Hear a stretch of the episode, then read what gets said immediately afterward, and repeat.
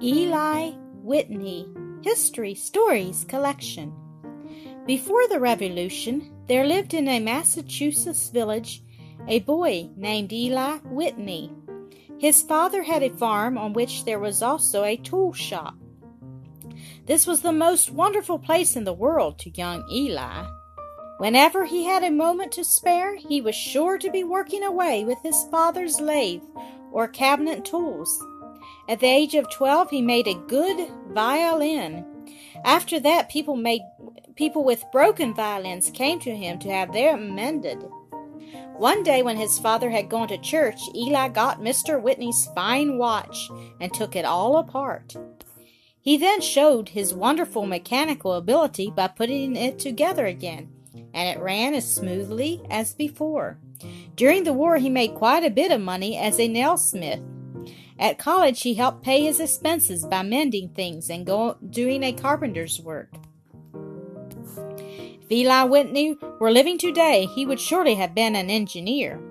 But there was were no engineers in those days, so he decided to teach. He found a position in far off Georgia and took passage on a ship to Savannah. On board ship he found the widow of the old war hero, General Nathanael Greene, whom he had met a short time before. She liked the young man for his friendly nature and his intelligence. He had a very pleasant voyage. But sad was his disappointment when he arrived at Savannah. The people who had asked him to come had engaged another tutor, and he was left without a position. He was in a strange place, without money, and did not know what to do. Just then came an invitation to visit at Mulberry Grove, where Mrs. Greene lived. He went gladly and was treated very kindly. He made many new friends. The men liked the interest he took in their farms and their work. The children were his friends because he made for them wonderful toys of all sorts. One day, some visitors were talking with Mrs. Greene about cotton. This plant was little grown at that time. People knew that it had a fine, soft fiber which could be made into excellent cloth but the fiber had to be separated from the seed before it could be spun. In those days, the seeds were taken out by hand, and even a skilful slave could clean only about a pound a day. Think of working a whole day for a handful of cotton. Because of this difficulty, cotton was very expensive, more so even than wool or linen. Only well to do people could wear cotton clothes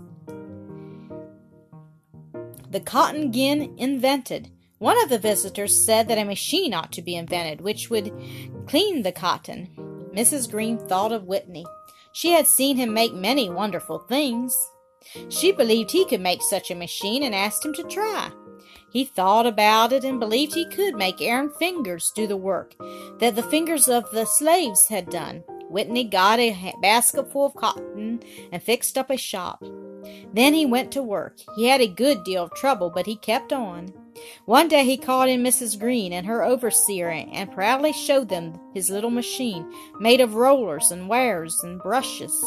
Into this he poured the cotton just as it came from the field. When he turned a crank, the soft, clean cotton came tumbling out of one side, and the seeds out of another. This was the cotton gin, which in a few years was to change the entire life of the South.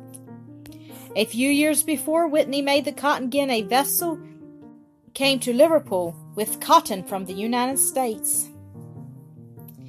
The people in Liverpool were astonished. They did not know that cotton grew in America. As soon as Whitney began to sell his new machines, all the South became a great cotton field. In 1825, the year of Whitney's death, the South shipped abroad $37 million worth of cotton, more than that of all other goods exported from this country. Before this time, many planters had thought that slavery was unnecessary, but when Whitney's gin made cotton growing so profitable, they had to have many more laborers to raise this new crop. Thousands of slaves were sold to the cotton growing parts of the South. The planters then believed they could not grow cotton without slaves, and it was took a terrible war to settle the great question of slave labor.